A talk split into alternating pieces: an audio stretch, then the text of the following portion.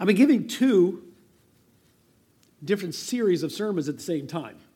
We've been going through an overview of biblical prophecy, which will take about a year, and we've been going through the Beatitudes.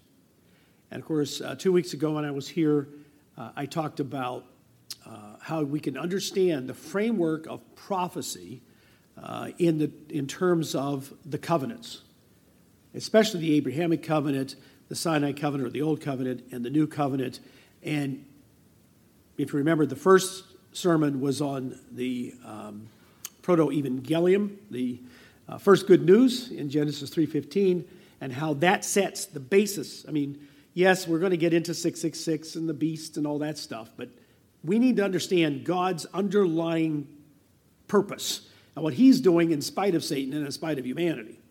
And so we, we've had two sermons and a Bible study now on that, that basis that we have to build off of. So I want to go back to the Beatitudes. We've been going through the Beatitudes, and it's easy to look at the Beatitudes, as I've said, it's just sort of fluff.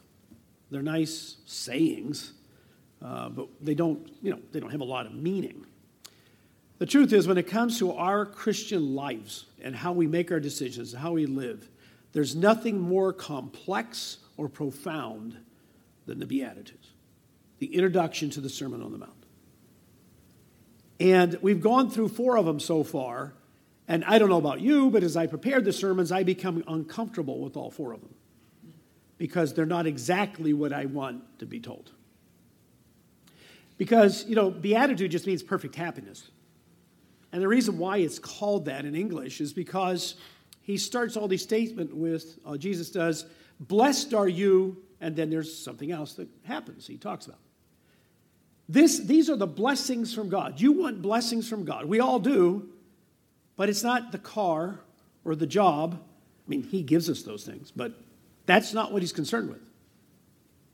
These are the blessings He wants to give us. And we've gone through them, four of them. We're going to go through a fifth one today. Let's go to Matthew 5.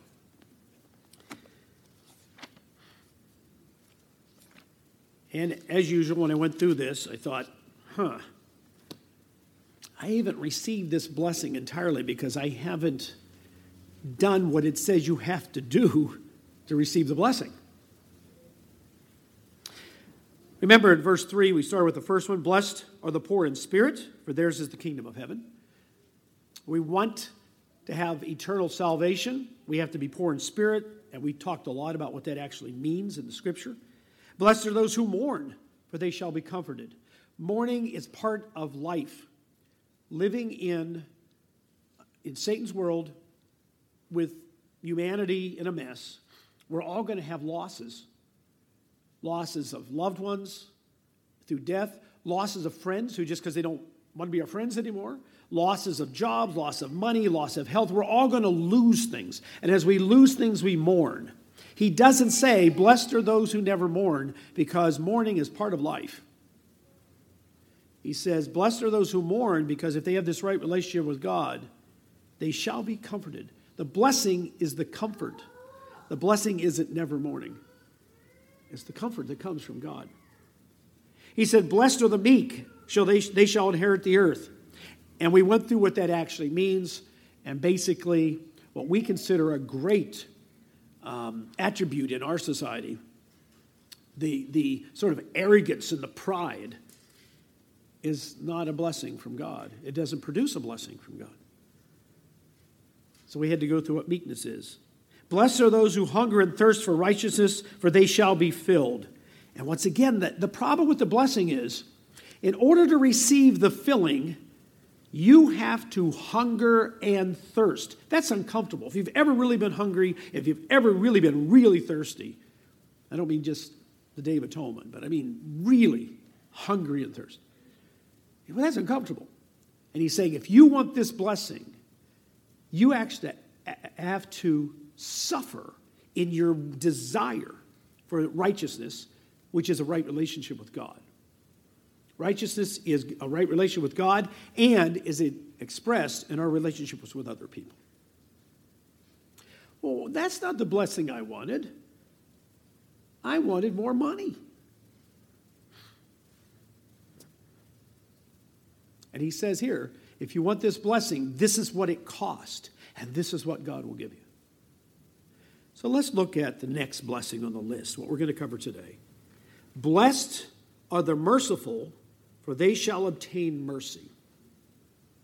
Now, you and I want mercy from God. Literally, and it's in Greek and Hebrew and English, the word has a general meaning. There's subtlety of meanings, but uh, basically the same, which is literally that you feel sympathy for someone for the, who's in misery or has a problem, and it, you have pity on them. You feel sympathy for someone. And you show them mercy. And we all want God to have empathy with us, right? And show us mercy. Be patient with me. Be gentle with me. Help me when I have a problem. Physical problem. I'm sick. Please, heal me. Be merciful to me. Have pity on me. Have empathy with what I'm going through. Now, to be merciful basically is this is how you have to be. You want to receive God's mercy, we have to learn to be merciful too. We have to learn to imitate His mercy. And we can apply this in two broad ways. Let's start in Micah 6. Let's go to the Old Testament, then we'll come back to the New Testament mainly. But Micah 6.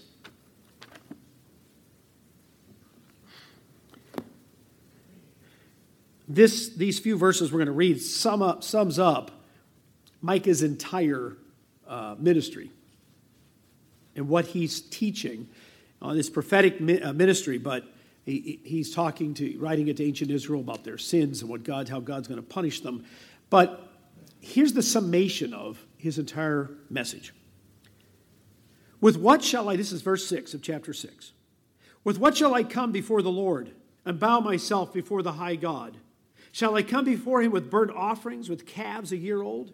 He says, What is it that God really wants? How many offerings can I bring? How much money? How many animals can I sacrifice? How many times can I go to the temple? What is it he really wants from me?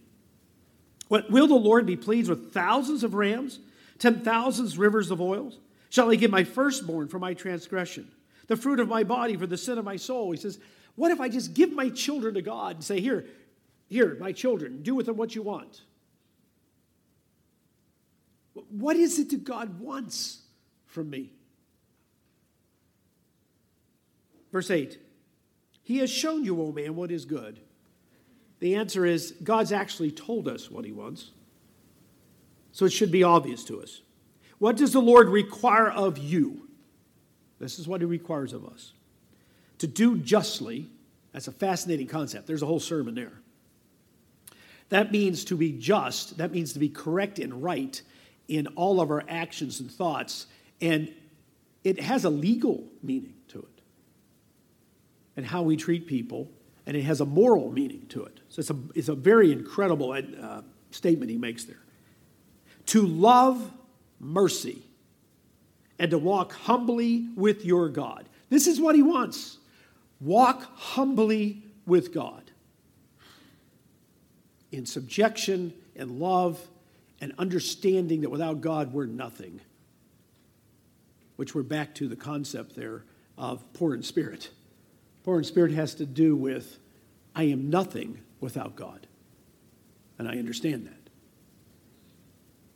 To do justly, to love mercy, not just to, okay, understand mercy, not to receive, just to receive mercy, but to love mercy. Now, there is a subtle difference in the Hebrew word of mercy because it, it literally, it's broader in its meaning. It means you have empathy towards others and it creates an action. You can't have mercy without an action, basically, in Hebrew. In fact, that's why in old trans- English translations of the Bible, you will see that word many times. Chesed is, is the word. It's translated loving kindness. Mercy is loving kindness, it's an action towards people. Now, with that understanding, because the Greek may not be just quite as subtle, subtle, but that's what would have been understood by the Greek or the uh, writers of the New Testament. Same concept. Let's go to what Jesus taught in Luke chapter 10. This um, is so well known because it's one of the parables. Everybody knows it. You know, if we asked all of you, could say, "Oh yeah, I know that parable," and you could talk about that parable. But this is a very important parable. Let's go back and look at it again. Sometimes we have to look at things over and over and over again. Verse 25 of Luke 10. And behold, a certain lawyer stood up and tested him, saying, Teacher, what shall I do to inherit eternal life? I want a blessing here. And he was on the right path. He said, What I want is salvation. I want blessings in this life, and I want a blessed life beyond this. How do I receive that? And he said to him, What is written in the law? What is your reading of it? And he said, You shall, the man answered him, You shall love the Lord your God with all your heart, with all your soul, with all your strength, and all your mind, and your neighbor as yourself. The man pinpointed what is called the two greatest commandments. He said, This is it. This is the core of what we're supposed to be. Loving God with everything we have, everything we, everything we are is dedicated to loving God. And two, we love our neighbor. And Jesus said to him, You have answered rightly. Do this, and you shall live. He says, You want salvation? Go do that. Now, that presented him with a problem because he didn't give him any details. It's an, it's an interesting discussion here that leads to the parable. So the man wants now some understanding, and what he says is, verse 29, wanting to justify himself. In other words, wait a minute, wait a minute there has to be limitations on this loving God. Well, not loving God, there has to be limitations on loving neighbor. And he said to Jesus, Who is my neighbor? That's the question we continue to struggle with all the time. Who is my neighbor? Is it the guy on the street that asks for a handout?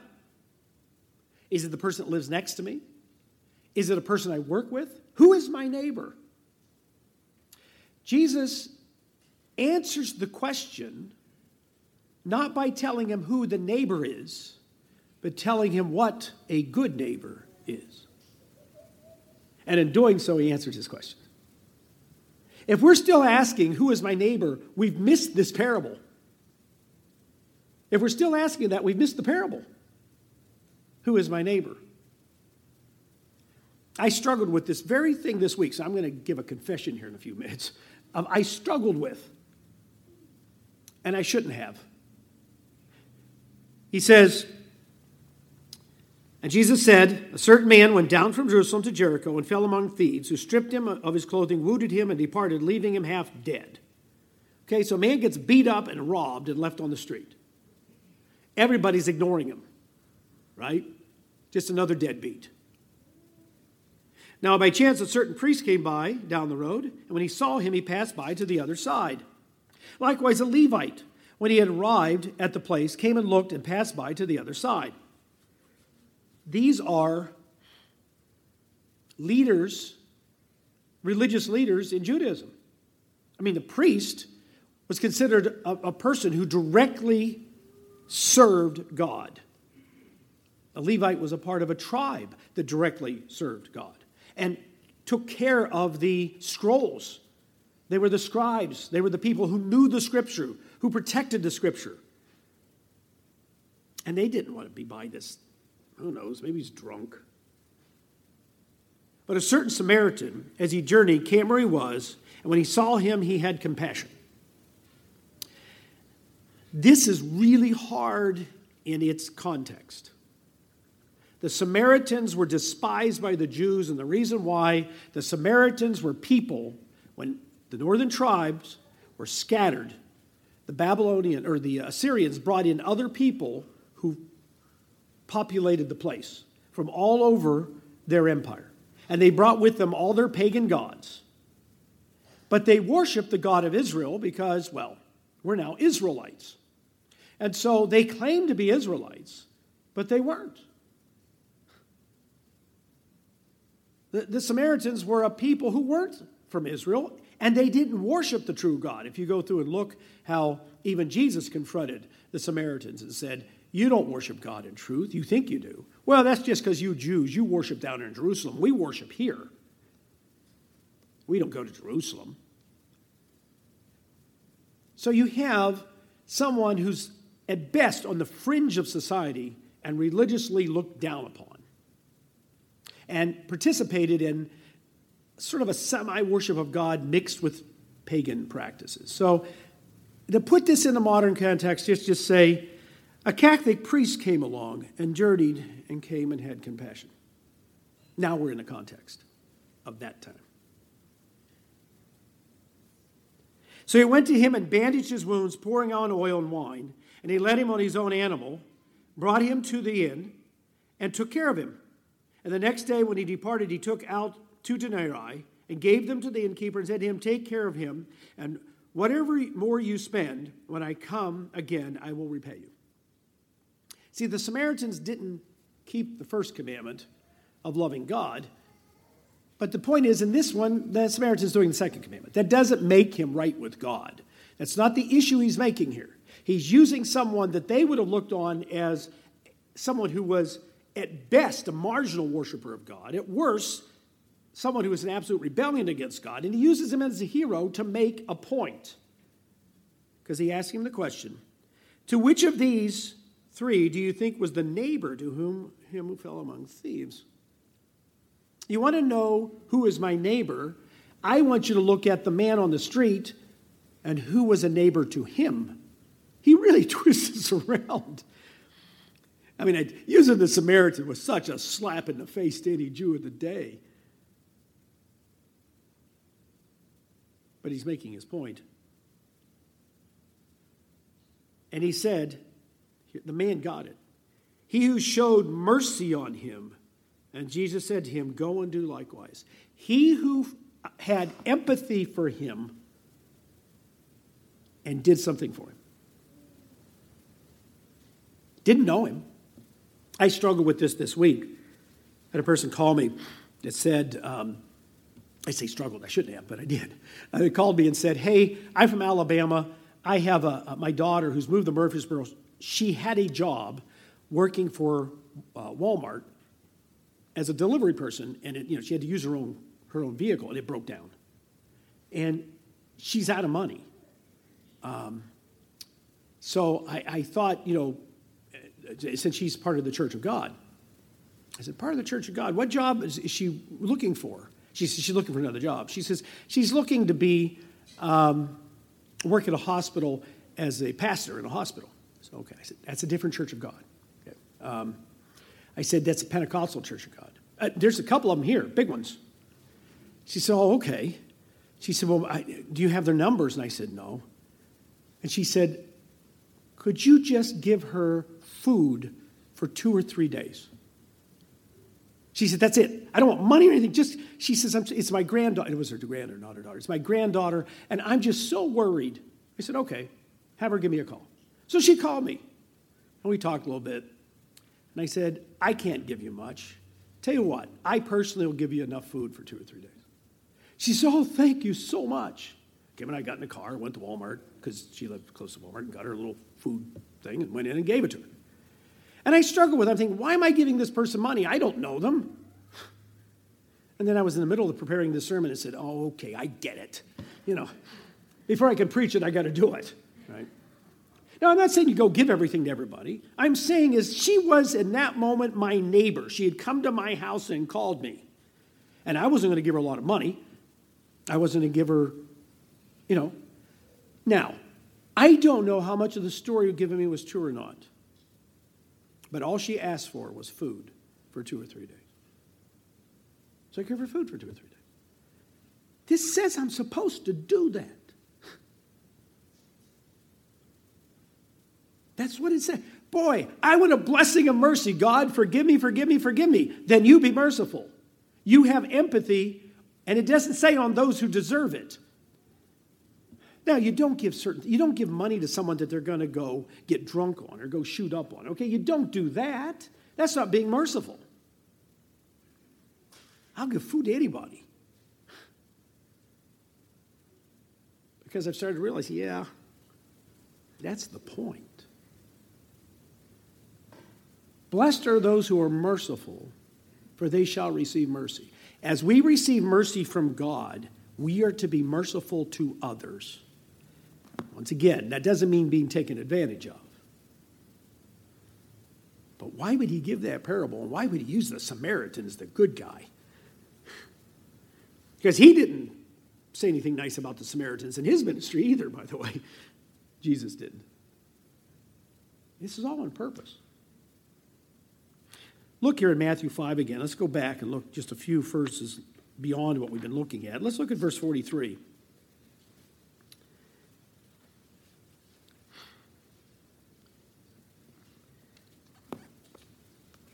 Here, part of the Sermon on the Mount. You have heard that it is said, You shall love your neighbor and hate your enemy. So, once again, in order to fulfill that statement, which is interesting, it, it's not actually in the Old Testament, it doesn't say that exactly. Um, so, it must have been part of, a, part of the oral law.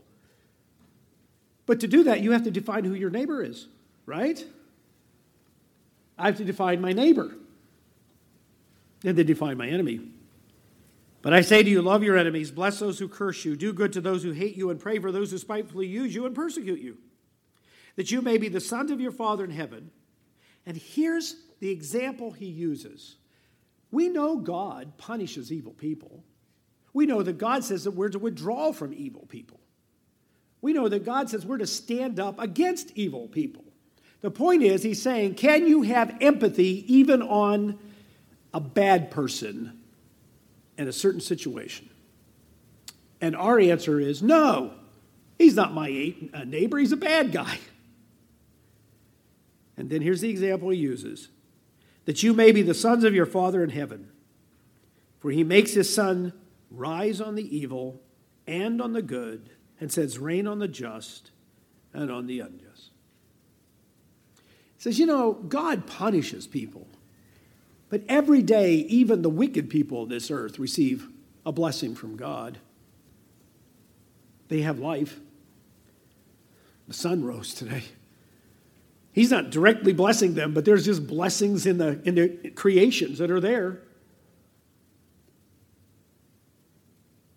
He says, For if you love those who love you and rewards, what word do you have? Do not even the tax collectors do the same?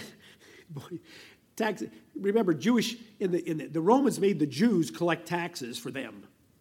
So if you were a tax collector, like Matthew, you were considered a traitor to your country, because the Romans made, made them do it.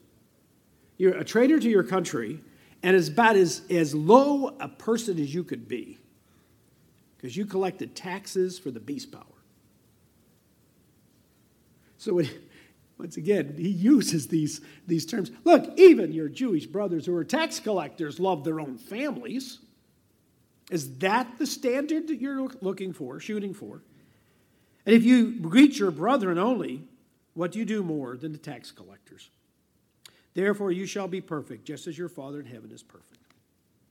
I'm not saying you should participate in other people's sins. You should stand up against other people's sins. You should refuse to participate. You know, there's a, this big uh, thing that's happened, and I don't know if you keep up with what's happening in the evangelical world, but there's a uh, evangelical pastor who is actually very good at understanding certain parts of Scripture. And he, re- he got up recently and said, Well, if you if a member of your family is a transgender and they're getting married, go ahead and go to the wedding. And of course, all the other evangelicals are saying you shouldn't do that. I agree you shouldn't do that. You don't go to a transgender wedding, it's not a wedding. I won't participate in. But you know what? If I had a family member that was a transgender and they called me and said, Gary, I lost my job, I broke my leg, and I need some food, I'd take them some food. Because God let the sun rise on them today. I'm not going to participate with them. But I'll give them that little that even God makes for them, right? This is, oh man, I wanted all these blessings, and now we're in the milk of the word, you know, all these blessings in this part of this whole thing of the Sermon on the Mount. That's sort of the milk of the word. No, you won't get anything tougher than this. Who is my neighbor? Is the person right in front of you. No, I won't give you anything. You want a hamburger? No, I need five bucks. I had a guy recently say, walked in, well, it wasn't a good idea. Kim and I were traveling, and I wanted, um, I don't know, a drink, a Coke or something. Well, I don't drink Coke. But anyways, I went into this, this rundown gas station. When I got in, I realized, oh, because Kim kept saying, Gary, look at the neighborhood. You know, it's night. And I walked in and I thought, yeah, I'm the only guy here not armed. and uh, so I bought my thing. I went to check out. And this one guy was watching me the whole time.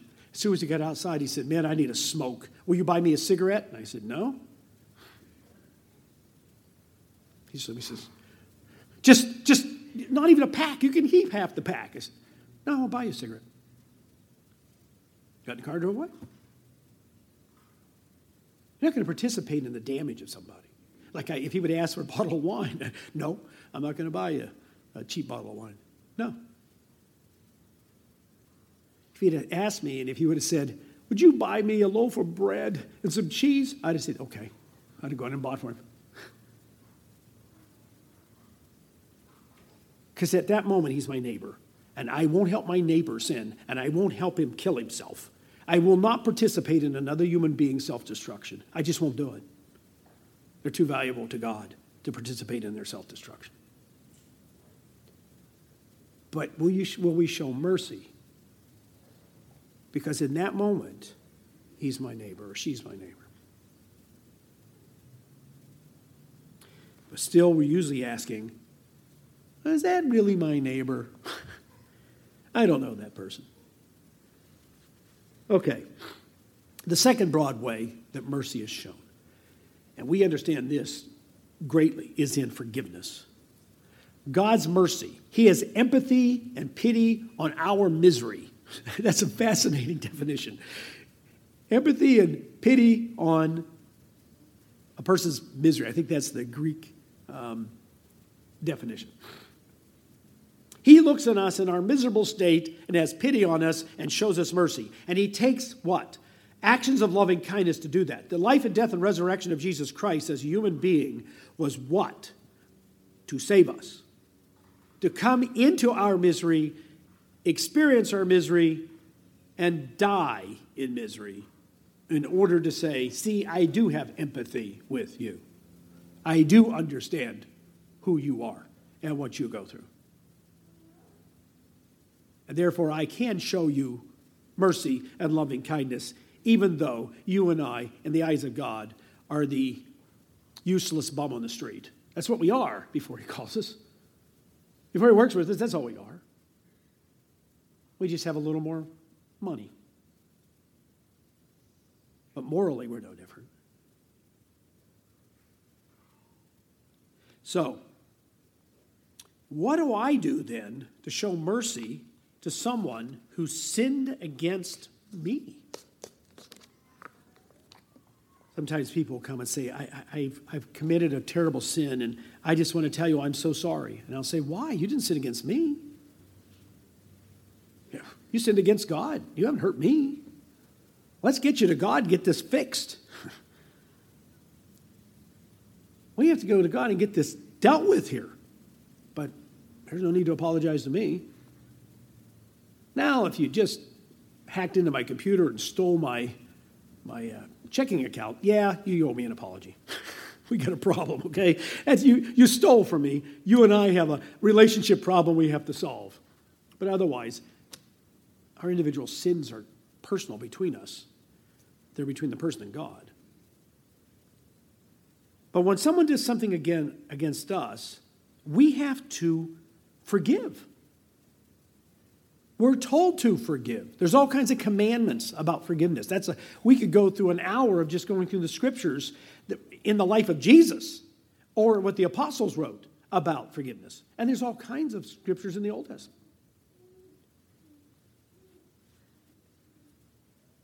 Forgiveness doesn't mean ignoring the offense. It doesn't mean accepting the offense as ter- in terms of, oh, that's okay. You, uh, you drove drunk and hit and murdered my child. But that's okay. I'm going to go to the judge and say, forget it. It's okay. No, there's penalties for those things. Laws, you know, breaking laws requires penalties. There's Andy Deemer. We did a Beyond Today program with him years ago. He's a minister in, in United Church of God. Unique experience. His daughter um, got involved in drugs and just ended up left home and was out living on the street and got in with some guy and he murdered her. He murdered her. And he went to the trial and he was there the whole trial. And I've talked to Andy about this. We interviewed him, but I've talked to him personally about it too. He said, Yeah. He said, I watched this man whose you know, whole life was doomed from the beginning. His whole background. He had no, no way of knowing God, uh, been treated terribly as a child, you know, learned to be a criminal as a child, you know, drug addict, just, and he's, he's just hopeless. And he said, when they said you're guilty, and they put him in jail for, I think, that might have been his whole life, I don't remember. He asked the judge if he could say something. And the judge said, yes. And he said, You know, son, God gives second chances. You have a second chance. You better take it. He says, you, God's given you a second chance to turn your life around. A lot of times people don't get a second chance. He said, So I am encouraging you to take it. The judge said, I've never heard anybody say anything like that before. He said, Usually what they say is, I hope you go to hell and burn. And Andy said, Yeah, it's the hardest thing I ever did. But he says, What was required of me? You get a second chance, son. You better take it. You better take it. Forgiveness is, he said, so I don't hate him. He says, I could. And this is what forgiveness is. He didn't say, Judge, please don't put him in jail. He didn't say that. What he said was, You get a second chance, do something with it. He said, But now I don't hate him. He says, I just look at a burned out, evil human being that maybe God can save if he'll just turn to God. He says, That's what I see. That's forgiveness. It's not saying it's okay, it's not withdrawing penalties. It is saying, I will not hate you. I will not be consumed with the sin you did. I will not have my life ruined by you. Now, Andy says his life was, you know, in some ways ruined, but not, no. He says it isn't totally ruined. I still have God. I'm going to see my daughter again. I still have my wife. I have my ministry. I do, I serve God. As a parent, I know how, I can imagine how difficult that would be. But I understand what he did. Because he knows the man has to be judged by God. He just hopes he doesn't end up in the lake of fire. That is something that could happen. But he hopes that doesn't happen. Forgiveness means I'm not going to let you control me because of the sin you committed against me. Can you imagine what would happen if God was controlled by all of our sins? None of us would be alive. He hates our sins. We don't accept sin. He hates our conduct, and there are people going to the lake of fire. But God has to have mercy because if he's not doesn't have mercy, we don't have a chance. No human being has a chance because every one of us is corrupted, and no human being has a chance. Not before the total goodness of God. We just don't. But because he's totally good, he has mercy and he's willing to forgive. He's willing to work with us. He's willing to change us. He's willing to make us children. He says, Yeah, I want sons and daughters here. This is, my, this is what I want. Forgiveness means giving up the need to make the other person meet your expectations. We've all done that. But they never gave me an apology. Okay, but it was 10 years ago.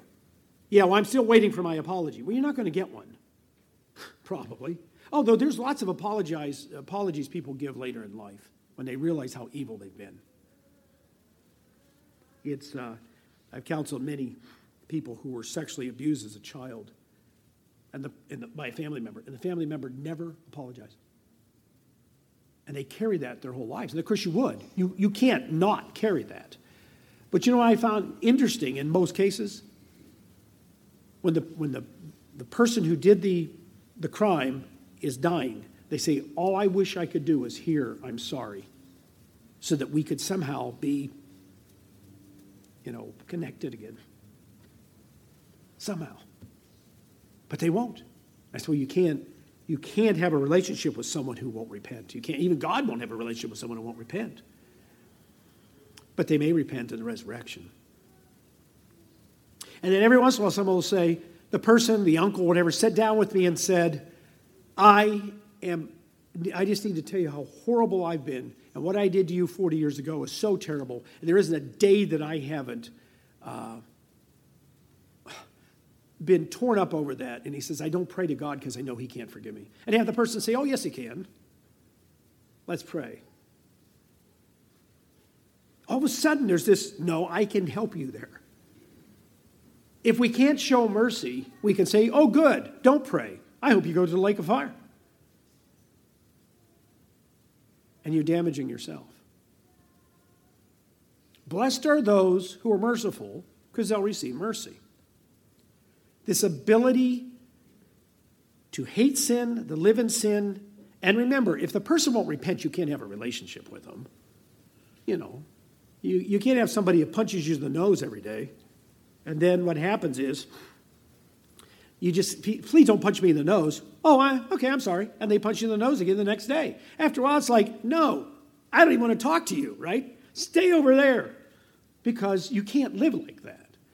So, for a relationship, there has to be repentance. For us to be healthy spiritually and emotionally, we have to have mercy, even if they haven't repented. Be merciful, but we're not passing a penalty.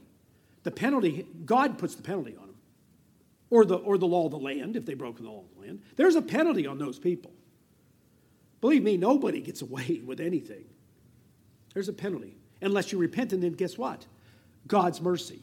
You and I all have things in our lives that are terrible, but God, through His mercy, has forgiven us. And He can forgive anybody who repents.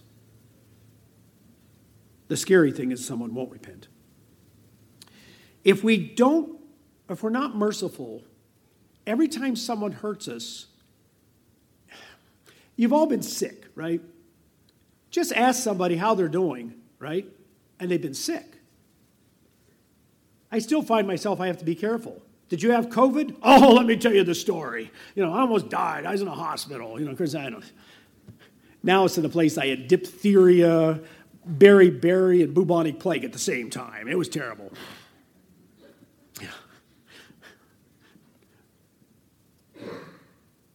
But we, but we get, I mean, when you're really, really sick, isn't it amazing how your world gets smaller and smaller and smaller until you're just in a room? That's all there is. Because nothing outside can affect and help your sickness. Now, we've all done that because that's normal.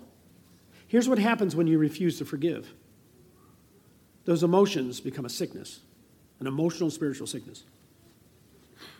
And if we're not careful, we get to the place where we live in a room a dark, closed off room filled with bitterness for people who weren't nice to us or hurt us or were mean to us. And we live in that dark room emotionally and spiritually. Mercy frees us from that. It says, you know what? I hope you get better someday. I'm better now. I'm healthy. I can't hang around with you because you're contagious, right? What does the Bible say? Don't hang out with a furious man because you'll become angry. Okay, you have a problem, and I've been abused by your anger. I can't hang out with you, but I will pray that God helps you overcome your anger. And if you ever come up to me and talk to me nice, I'll be merciful enough to talk to you.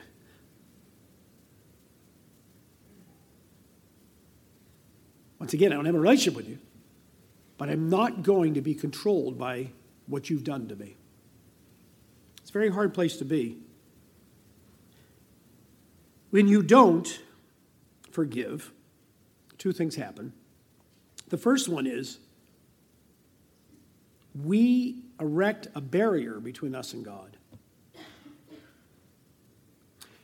Blessed are those who are forgiving. You can put forgiving in there. That's part of the word, meaning of the word mercy. Blessed if, are those who are forgiving, for they shall be forgiven. Blessed are those who are merciful, because they will receive mercy. So God has given you mercy before you ever forgave anybody else, right? He gave us mercy while we were completely oblivious of these teachings. And we might have known them, but we didn't understand them. But now God says, You want to continue to receive mercy, you have to be like me. You have to be merciful, hating sin, but trying to be show loving kindness even to sinners when possible. Sometimes it's not possible.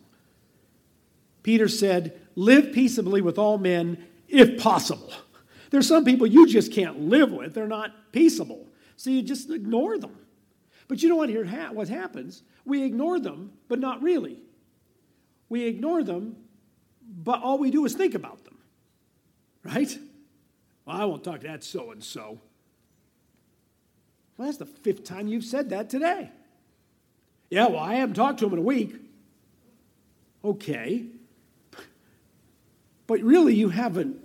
You still are. You're talking to them in your mind. You're not letting go of that. You just hold on to it. And that eventually builds a barrier between us and God. Let's go to Colossians 3.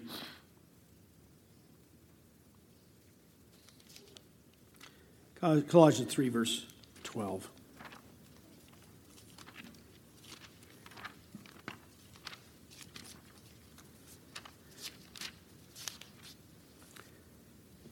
Therefore, as the elect of God, holy and beloved, put on tender mercies, kindness, humility, meekness, long suffering. We talk about these things all the time. But these are literally things we have to put on to ourselves. They're, they're, but through God's Spirit, he, he clothes us in these things that they become who we are. Bearing with one another, forgiving one another. If anyone has a complaint against another, even as Christ forgave you, so you also must do. So you must go always back to square one. If God forgave me through Jesus Christ, eh, I can forgive that person. May not be best friends, but I can forgive them.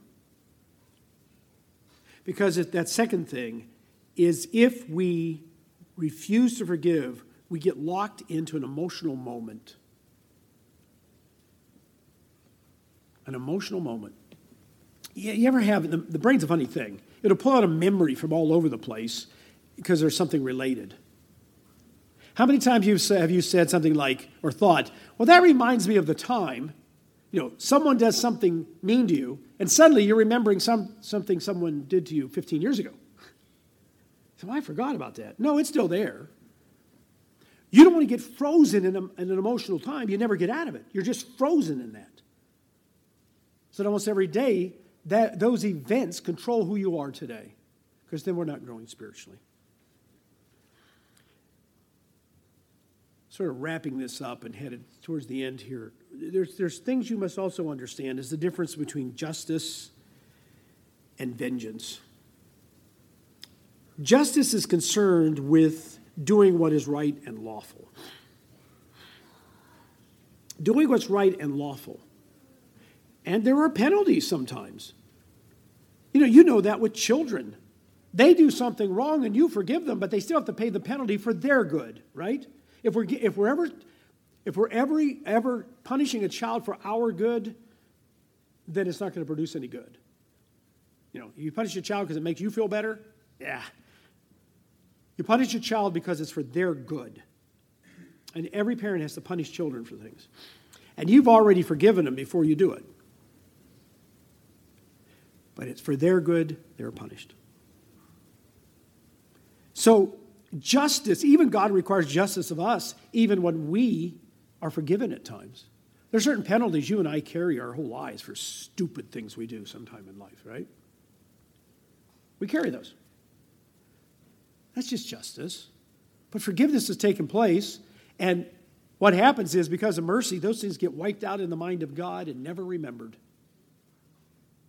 Vengeance is based in a need to have the other person hurt and pay for what they did. And that's what talking to Andy Deemer has helped me understand. He said, I could have spent the rest of my life wanting that boy to pay. And being in jail for 30 years, you know, going in jail at 22 and coming out at 52 wouldn't have been enough. It wouldn't have been enough for what he did to my daughter and to our family. He said, I realized I don't want that. He's getting justice. His life is gone. I just want him to turn to God. That's all I want him to do. And he understood the difference between justice and vengeance. And was, that's a fine line. To, emotionally, that's a fine line. Logically, it's not. Emotionally, it's a fine line. And aren't you glad God doesn't require of us, since we receive salvation, full justice? Our justice was paid for in the life and death and resurrection of Jesus Christ. That's justice, because that's what we all deserve. So God is a God of justice. He's a God of justice. But he also, fortunately, is merciful.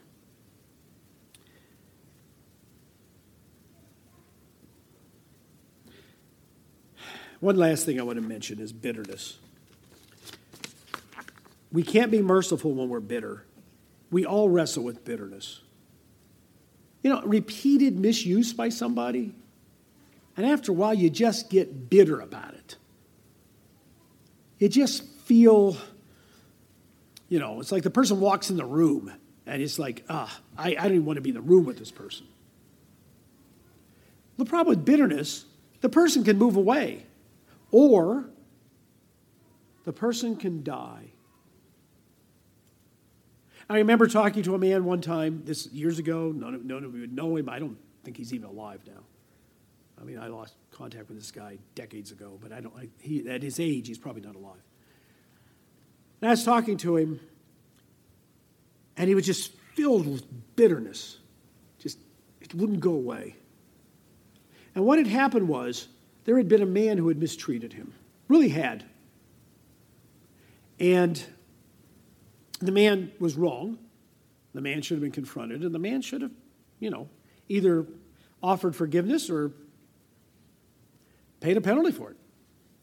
Or, uh, you know, offered not forgiveness, but repentance or paid a penalty for it.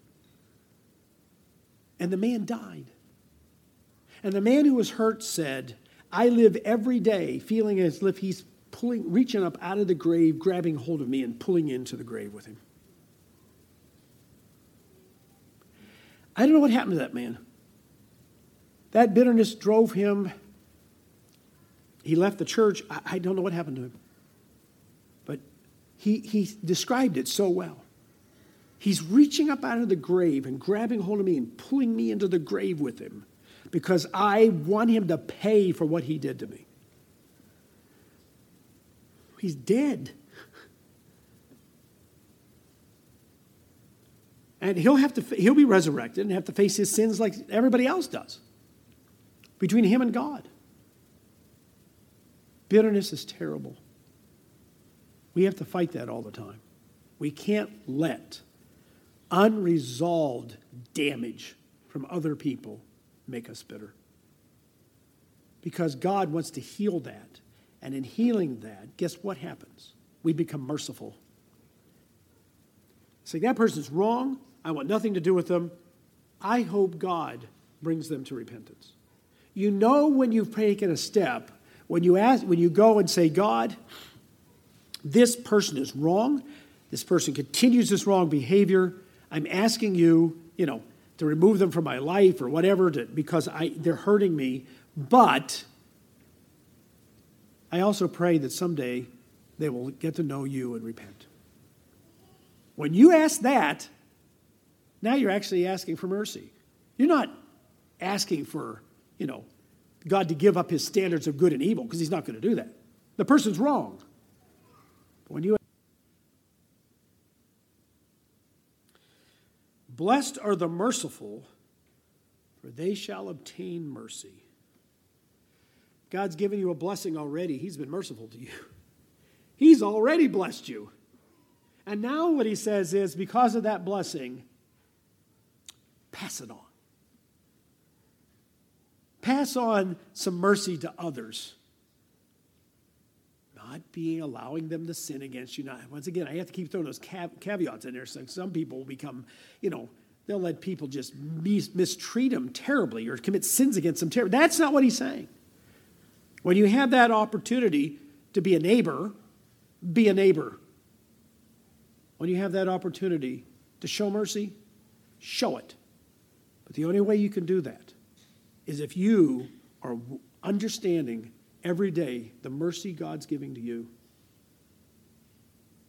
And in accepting that mercy, realize that it is His will that you and I pass it on